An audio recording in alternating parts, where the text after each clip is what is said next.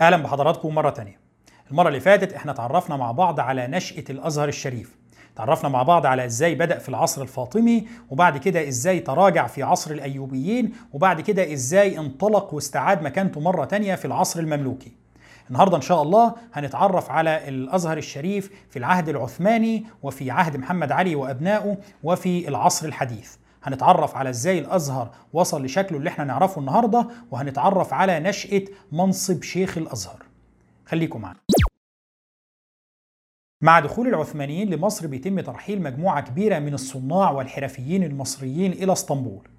ومعاهم بيتم ترحيل عدد كبير من رجال الدين ومن علماء الأزهر الشريف لإسطنبول برضه علشان يتم الاستفادة من خبراتهم. وبيتم نقل عدد كبير من الكتب اللي كانت موجودة في خزائن الأزهر الشريف إلى إسطنبول. الكلام ده كله بينتج عنه إنه بيحصل تراجع في نوعية وكم الإنتاج الفكري والعلمي اللي كان بيطلع من الأزهر الشريف قبل كده، لكن بخلاف ترحيل علماء الأزهر إلى اسطنبول والاستيلاء على الكتب، الحقيقة إن العثمانيين ما حاولوش إن هم يسيئوا للجامع الأزهر أو يقللوا من قيمته أو يعتدوا عليه بأي شكل من الأشكال، بل بالعكس الأزهر فضل يتمتع بمكانة كبيرة جدا عند الولاة العثمانيين وعند أمراء المماليك اللي استمروا وقت الحكم العثماني لمصر كمركز قوة مهم جدا في مصر. العصر العثماني كان عصر تراجع كبير جدا للإنتاج العلمي والفكري والثقافي في الأزهر. في العصر ده بيظهر اعتقاد سخيف بحرمة دراسة العلوم الطبيعية زي الرياضيات والجغرافيا وغيرها. وبالتالي بيتوقف الناس عن دراستها أو حتى عن تدريسها في الجامع الأزهر.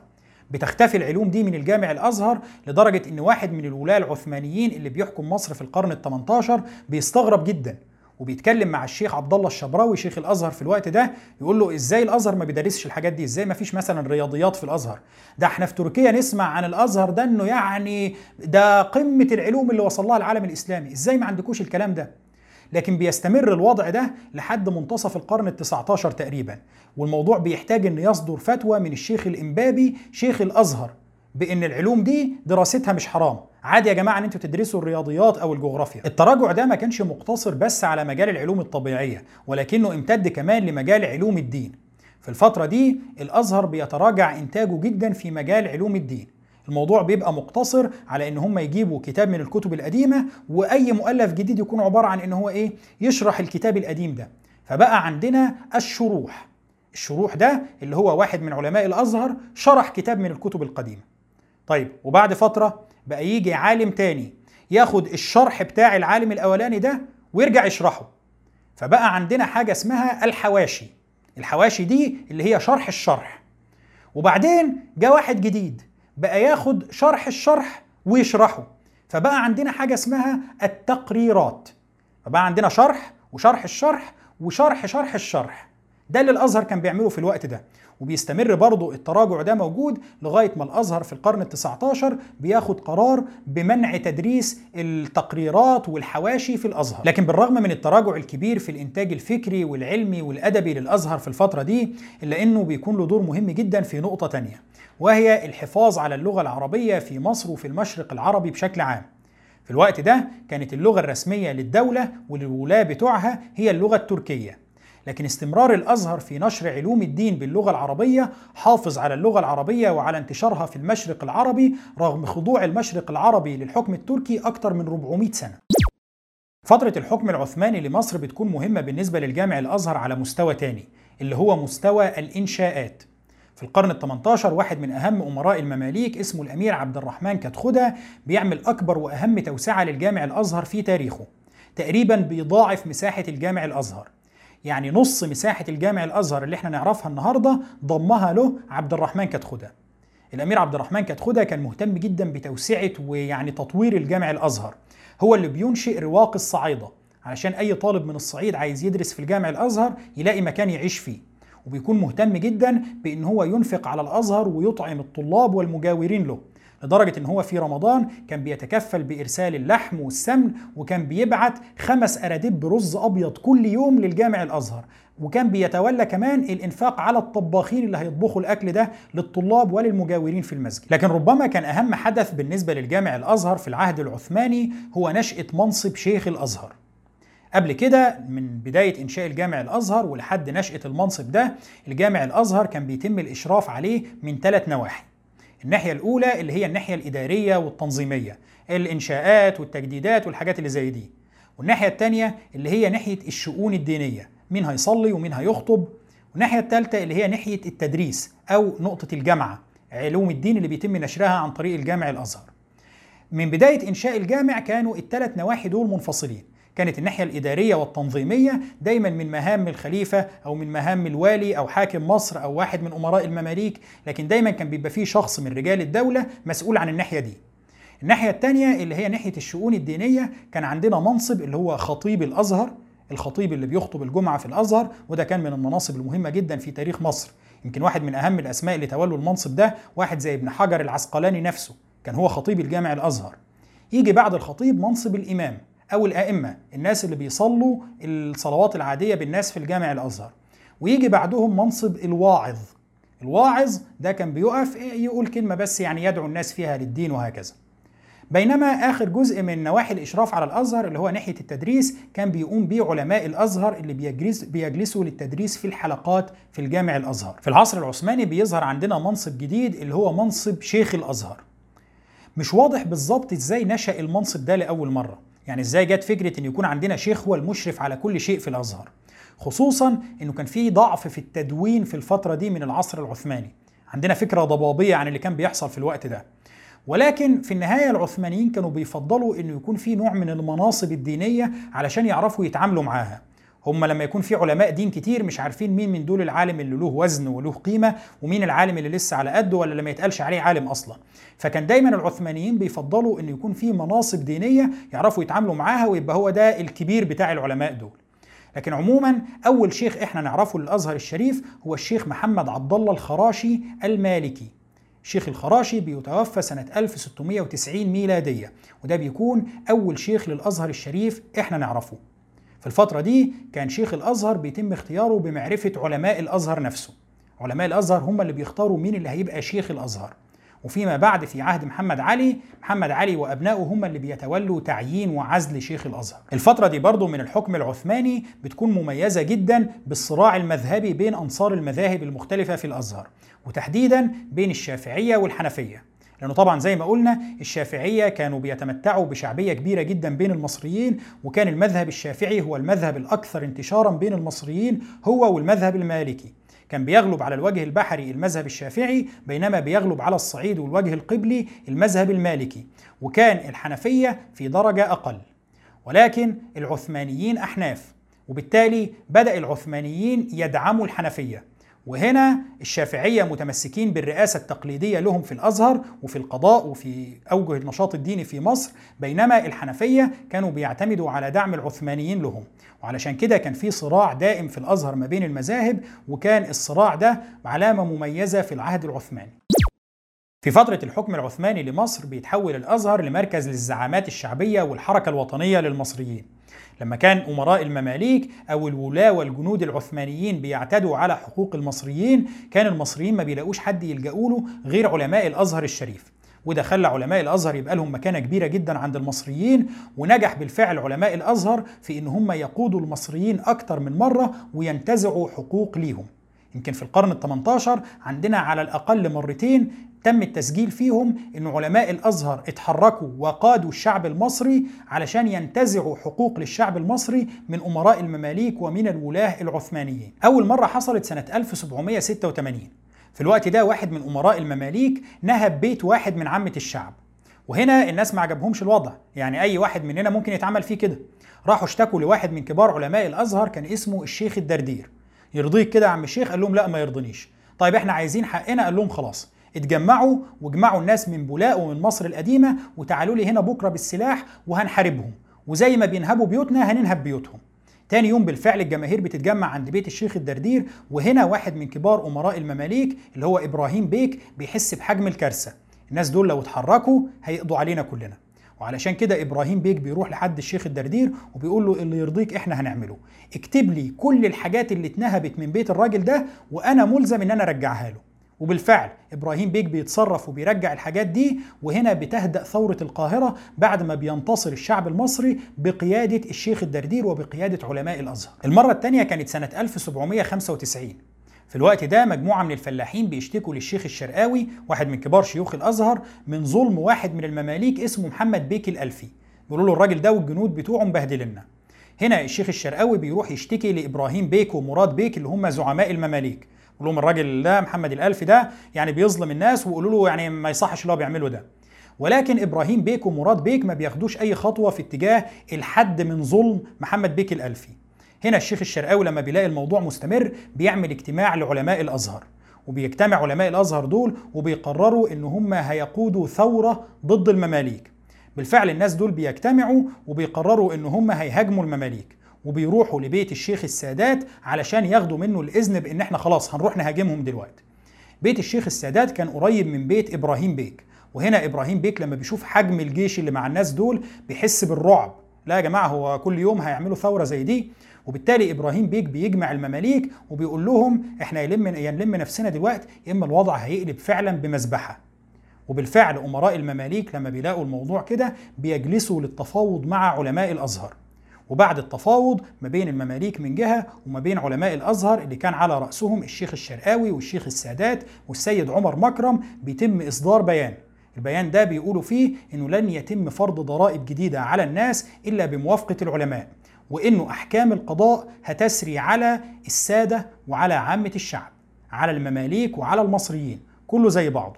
وبكده بيتحول الأزهر لمركز للزعامة الشعبية. الكلام ده كان سنة 1795 قبل الحملة الفرنسية ما تيجي مصر بثلاث سنين وبالتالي بيكون الأزهر بالفعل هو قائد الزعامات الشعبية في مصر حتى من قبل ما تيجي الحملة الفرنسية اللي أغلب الكتب التاريخية بتتخيل إن هي دي كانت المسؤولة عن نشأة الزعامات بتاعة علماء الأزهر. مع دخول الحملة الفرنسية لمصر جيوش المماليك بتنهار أمام الجيوش الفرنسية في وقت قصير جدا. المعركه بتشتغل نص ساعة وبعد كده المماليك بيهربوا. وهنا الأسطورة بتاعه المماليك بتنهار قدام المصريين. إحنا مستحملين قرفكم السنين اللي فاتت دي كلها على أساس إن أنتوا الجيش اللي هيدافع عننا وقت ما يجي غزو أجنبي إحنا يعني أنتوا ظهرنا فمستحملين البلاوي بتاعتكم دي كلها طب دلوقتي ساعة الجد نص ساعة واتهزمتوا هنا بعد انهيار أسطورة المماليك دي بيقرر المصريين إن هم يعتمدوا على نفسهم وبتكون القيادة اللي هم بيلجأوا ليها والزعامات بتاعتهم هي علماء الأزهر الشريف. وبالفعل بتشتعل القاهرة بالثورات وبيكون قادة الثورات دول هم علماء الأزهر. ثورة القاهرة الأولى بتكون بزعامة الشيخ السادات بينما ثورة القاهرة الثانية بتكون بزعامة السيد عمر مكرم. والاثنين من علماء الأزهر. وعلشان كده القوات الفرنسية لما بتقمع الثورات دي بتدخل الأزهر الشريف بالخيول. الأزهر الشريف بيتم إعدام عدد يتراوح ما بين 13 و 22 عالم من علماء الأزهر على الخلاف بين المصادر. حوالي 22 عالم من كبار علماء الأزهر بيتم قتلهم. ده بالإضافة لعشرات العلماء اللي بيتم فرض الغرامات عليهم أو حبسهم أو تعذيبهم زي الشيخ السادات مثلا. شيخ السادات الشيء الوحيد اللي بيمنع الفرنسيين من قتله هو خوف نابليون من رد فعل المصريين. بعد رحيل الفرنسيين عن مصر بيتعاظم دور علماء الأزهر ومكانتهم في إدارة شؤون مصر. وبيوصل دورهم ده ومكانتهم دي لقمتها لما بيقوم علماء الأزهر وعلى رأسهم السيد عمر مكرم بعزل خورشيد باشا الوالي العثماني على مصر وتولية محمد علي مكانه. وفي السنوات الأولى لحكم محمد علي برضه بيكون مركز الثقل الحقيقي في معادلة السياسة المصرية موجود عند علماء الأزهر. وبيفضل هم دول أهم جزء في معادلة الحكم في مصر لغاية ما محمد علي بيزهق من الموضوع ده وبيقرر التخلص من نفوذ علماء الأزهر عن طريق إن هو بيقوم بنفي السيد عمر مكرم لدمياط سنة 1809 وبتخلص محمد علي من السيد عمر مكرم بيبدأ يسيطر بشكل كامل على الساحة السياسية في مصر. محمد علي لما بيبدأ يسيطر على الساحة السياسية بيكون مهتم بشكل خاص بالسيطرة على الأزهر علشان ما تطلعلوش منه زعامات شعبية تانية تعمل له دوشة.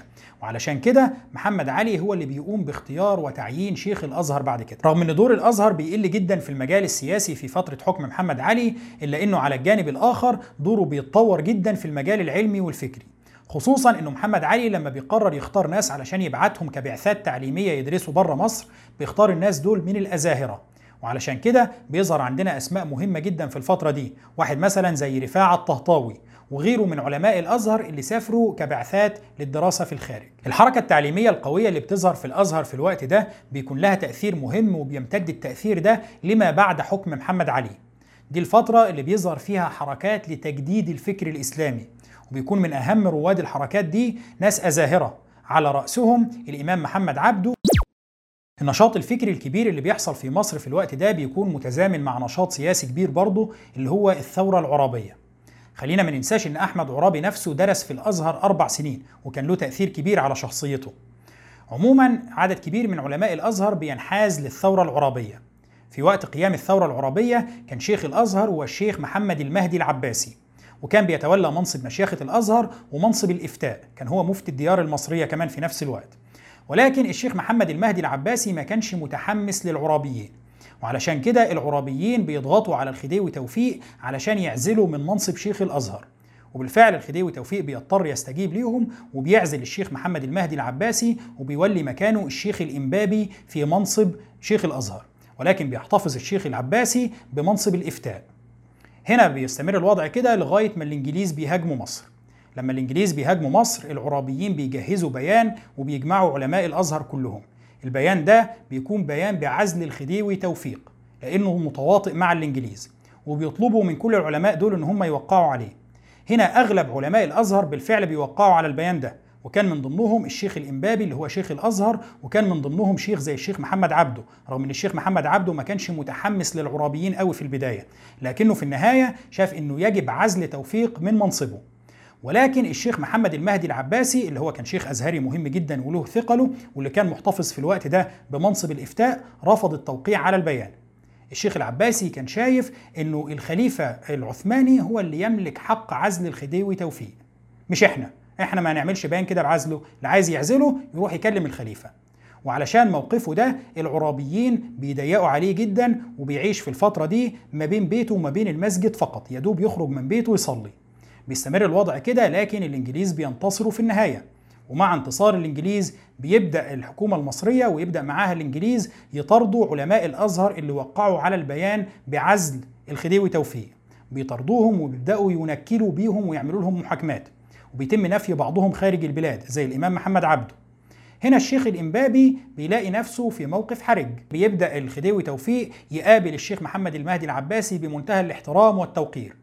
فالشيخ الإمبابي بيستقيل يعني منعا للحرج وبعد استقالته بيجي الخديوي توفيق ويعيد الشيخ محمد المهدي العباسي لمنصب شيخ الأزهر بالإضافة لمنصب الإفتاء. بيستمر فيهم لمدة أربع سنين لكن بعد أربع سنين بيبدأ الخديوي توفيق يسمع كلام مش عاجبه. بيبدأ يجيله كلام إن الشيخ محمد المهدي العباسي قلب داره يعني مركز للمعارضة. الشخصيات العامة بتروح تقابله هناك وبيقعدوا معاه يتكلموا عن إنه مش عاجبهم وجود الإنجليز في مصر ومش عاجبهم سيطرة الإنجليز على الحكومة المصرية. الناس كانوا فاكرين إن الإنجليز جايين يساعدوا الخديوي وماشيين لكن الإنجليز بيقعدوا وبيبدأ حكمهم في مصر يستقر. وده طبعا ما بيعجبش واحد زي الشيخ محمد المهدي العباسي. طبعا مع وصول الكلام ده للخديوي توفيق في أول مرة بيقابل فيها الشيخ محمد المهدي العباسي بيقابله مقابلة وحشة. ما بيديلوش الوش اللي هو متعود عليه وما بيحاولش يرحب بيه أو يديله الاحترام اللائق بيه. وبعدين بيبدأ الخديوي توفيق يتكلم عن إنه المفترض الواحد يخليه في حاله وما يبدأش يتدخل في شؤون غيره وما يبدأش يقلب داره دي مكان للندوات وللقاءات الناس. هنا الشيخ محمد المهدي العباسي بيفهم اللي فيها لكن رد فعله بيكون غير متوقع بالنسبة للخديوي توفيق. الراجل بيقف وبيقول للخديوي توفيق أنا كبرت وعجزت وما عدتش قادر على مهام ومسؤوليات الأزهر. فيعني شوفوا حد غيري يمسكها. خديوي توفيق بيتصدم. يعني أنا أقول لك كلمتين زي دول وأنا متوقع منك إن أنت تقعد تعتذر ومعلش يا أفندينا وآخر مرة وسامحني. لكن موقف الشيخ محمد المهدي العباسي بيكون صادم بالنسبة له. أنت عايز تستقيل من الأزهر؟ قال له آه. قال له طب ودار الإفتاء كمان؟ قال له آه والإفتاء كمان. أنا لا عايز المنصب ده ولا ده. وبالفعل بيستقيل الشيخ محمد المهدي العباسي والخديوي توفيق بيضطر إن هو يرجع الشيخ الامبابي لمشيخة الأزهر مرة تانية. عموما في عهد الشيخ محمد المهدي العباسي وفي عهد الشيخ الإنبابي بيحصل تطور كبير جدا للأزهر الشريف وهو صدور قوانين تنظم عملية الجلوس للتدريس في الأزهر. قبل كده كان اللي عايز يدرس في الأزهر يتفضل. أنت راجل شايف نفسك عالم وتعرف تدرس اقعد درس. ويجي الطلبة يحضروا الحلقة بتاعتك. والله يعجبهم وأقنعهم خلاص يبقى من علماء الأزهر. ما عجبهمش خلاص. ولكن الطريقة دي ما كانتش طريقة نقدر نفلتر بيها مين فعلا عالم ومين ممكن يكون عالم في مجال لكن ما يعرفش حاجة في باقي المجالات. لكن في عهد الشيخ محمد المهدي العباسي والشيخ الإنبابي مجموعة القوانين دي بتقول إنه أي واحد عايز يجلس للتدريس في الأزهر لازم يتم عمل امتحان له. الامتحان ده كان بيتم بطريقة منظمة. الأول أي واحد عايز يجلس للتدريس يروح يقدم طلب لشيخ الأزهر. أنا فلان الفلاني وعايز أدرس في الأزهر.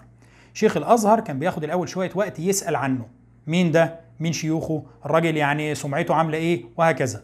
وبعدين لما يتأكد إن الراجل ده فعلا راجل كويس يقوم يروح يقول له هات لي إفادة مكتوبة من شيوخك. عايز كل واحد من شيوخك على الأقل 8 شيوخ يكتب لي رأيه فيك في ورقة. الراجل يجيب له فعلا الورق ده مكتوب من الشيوخ بتوعه وبعدين شيخ الأزهر يجمع الأوراق دي يتأكد إن كل حاجة تمام وبعدين يبدأ يحضر للامتحان.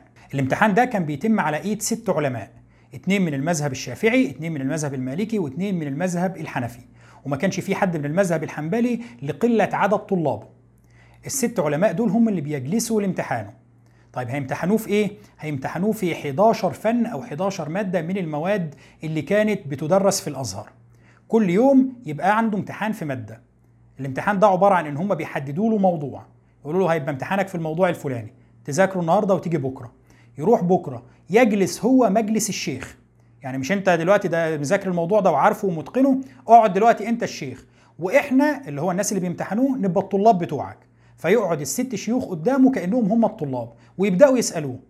معنى كذا إيه؟ طب دي بتاعت إيه؟ طب اشرح لنا كذا. والراجل يبدأ يجاوب عليهم. وبناء على إجاباته دي يشوفوا هل هو جدير بالتدريس في الأزهر ولا لأ. والله لو الراجل جاوب في كل ال 11 فن أو 11 مادة إجابات كويسة يدوله الدرجة الأولى. طب لو جاوب في أغلبهم إجابات كويسة ياخد الدرجة الثانية طب لو جاوب الحد الأدنى ياخد الدرجة الثالثه أقل من كده كان يسقط اللي كان بياخد الدرجة الأولى ده كان بيروح بجواب مختوم للخديوي نفسه وكان الخديوي بينعم عليه بالإنعامات. وبعد كده كان بيبقى له وضع خاص. ده أنت واخد الدرجة الأولى دي كان بيركب السكة الحديد بتخفيض وكان له وضع خاص في أي مكان بيروح فيه في الدولة. كان عدد اللي بيتم امتحانهم كل سنة للتدريس في الأزهر تقريبا ستة. ليه؟ لأنه يعني ده حدث كبير. مش أي حد كده مش مش كل يوم هنمتحن واحد. هم ستة في السنة كلها اللي بنمتحنهم علشان يدرسوا في الأزهر. وكان بيتم التفضيل ما بينهم اعتمادا على السمعة والسن ومين كان يعني راجل بقاله فترة كبيرة في الأزهر ومين كان منتظر وهكذا. في عهد الخديوي عباس حلمي الثاني بتصدر مجموعة جديدة من القوانين اللي بتنظم الأزهر الشريف وبتنقله لمستوى تاني خالص. القوانين دي بتصدر سنة 1895 وسنة 1908 وسنة 1911 في القوانين دي بيتم تحديد سن 15 سنة كسن للالتحاق بالأزهر الشريف. بالإضافة لكده بيتم تنظيم المعاهد الأزهرية وبيتقسم التعليم الأزهري لتعليم ما يوازي التعليم الابتدائي وما يوازي التعليم الثانوي وما يوازي التعليم العالي.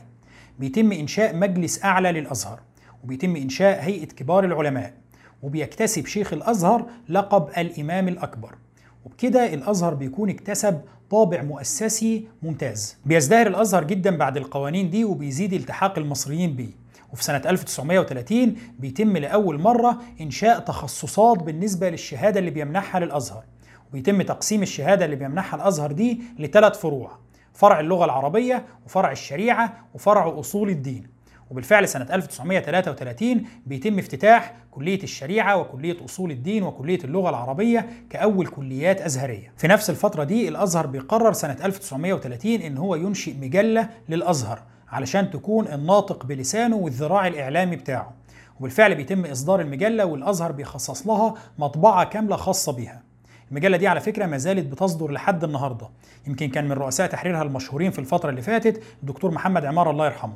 وكان بينزل مع المجلة دي في أغلب الأوقات كتاب شهري وبيكون كتاب قيم جدا كهدية مع العدد. بتقوم في مصر ثورة سنة 1952 وبعدها بيتم إصدار مجموعة من القوانين الخاصة بتنظيم الأزهر وإعادة هيكلته.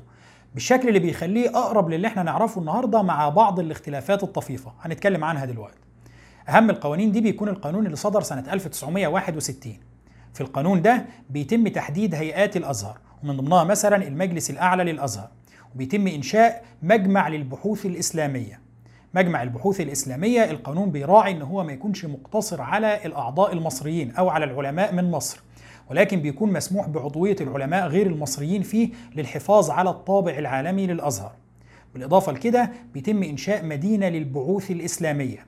مدينة البعوث الإسلامية اللي هي بتكون مقر لإقامة آلاف الطلاب بتوع الأزهر الشريف من جميع أنحاء العالم بدل نظام الأروقة اللي كان معمول بيه قبل كده. القانون كمان بينظم جامعة الأزهر علشان تبقى بشكلها الحديث اللي إحنا نعرفه النهاردة تقريبا. في الوقت ده لأول مرة بيتم إدخال علوم غير دينية علشان تدرس في الأزهر الشريف في كليات منفصلة زي الطب وزي الهندسة.